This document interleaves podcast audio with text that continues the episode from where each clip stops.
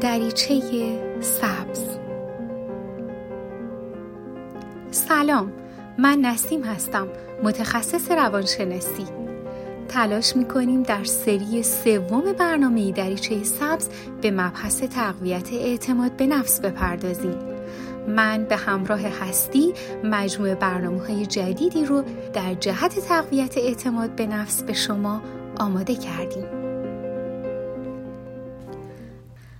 اعتماد به نفس یک جور طرز فکر مثبت راجع به خودتون و توانایی هاتون هست و قبلا در سری جدید برنامه دریچه سبز گفته بودیم که درست همون موقعی که همه چیز به هم میریزه اعتماد به نفس می‌تونه به فریادتون برسه و به شما کمک کنه تا در برابر مشکلاتتون قوی باشین.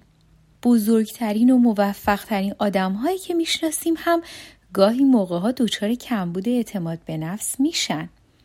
برای تقویت اعتماد به نفس مثل هر توانایی و مهارت دیگهی باید تمرین داشته باشیم تا بتونیم اون رو مدیریت کنیم و یادمون باشه که هیچ آدمی از مادر خودش با اعتماد به نفس بالا یا پایین زایده نشده.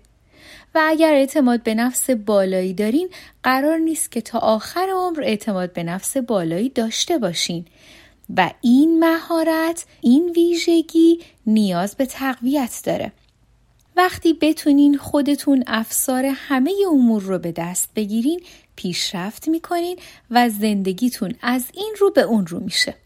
از اینجای برنامه می‌خوایم در مورد راهکارهایی که بتونه برای تمرین تقویت اعتماد به نفس باشه استفاده کنیم.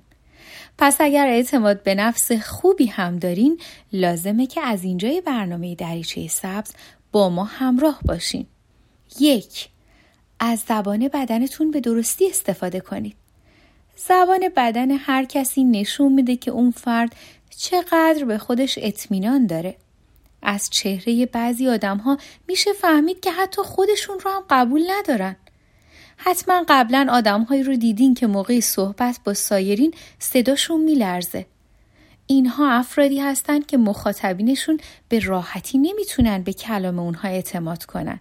پس طوری خودتون رو نشون بدین که همه بدونن می‌تونین تو هر موقعیتی شرایط رو مدیریت کنین و بر اوضاع کاملا مسلط باشین. اگر اعتماد به نفس رو در ظاهرتون نشون بدین و از زبان بدنتون به درستی استفاده کنین نه تنها حس می کنید که از پس هر چیزی برمیاین بلکه دیدگاه دیگران هم نسبت به شما تغییر می‌کنه و به توانایی هاتون اعتماد می‌کنین. پس سرتون رو بالا بگیرین صاف بنشینین و به آرومی شونه هاتون رو عقب ببرین تا در راستای ستون فقراتتون قرار بگیره. شلوول دست ندین و وقتی صحبت می‌کنین مستقیما به فرد مقابلتون نگاه کنین. اینها روشی هست که از طریق زبان بدن به کمک کمک می‌کنه تا راحتتر به دیگران این حس رو القا کنین که اعتماد به نفس بالایی دارین و مدیریت اوضاع در دستان شماست.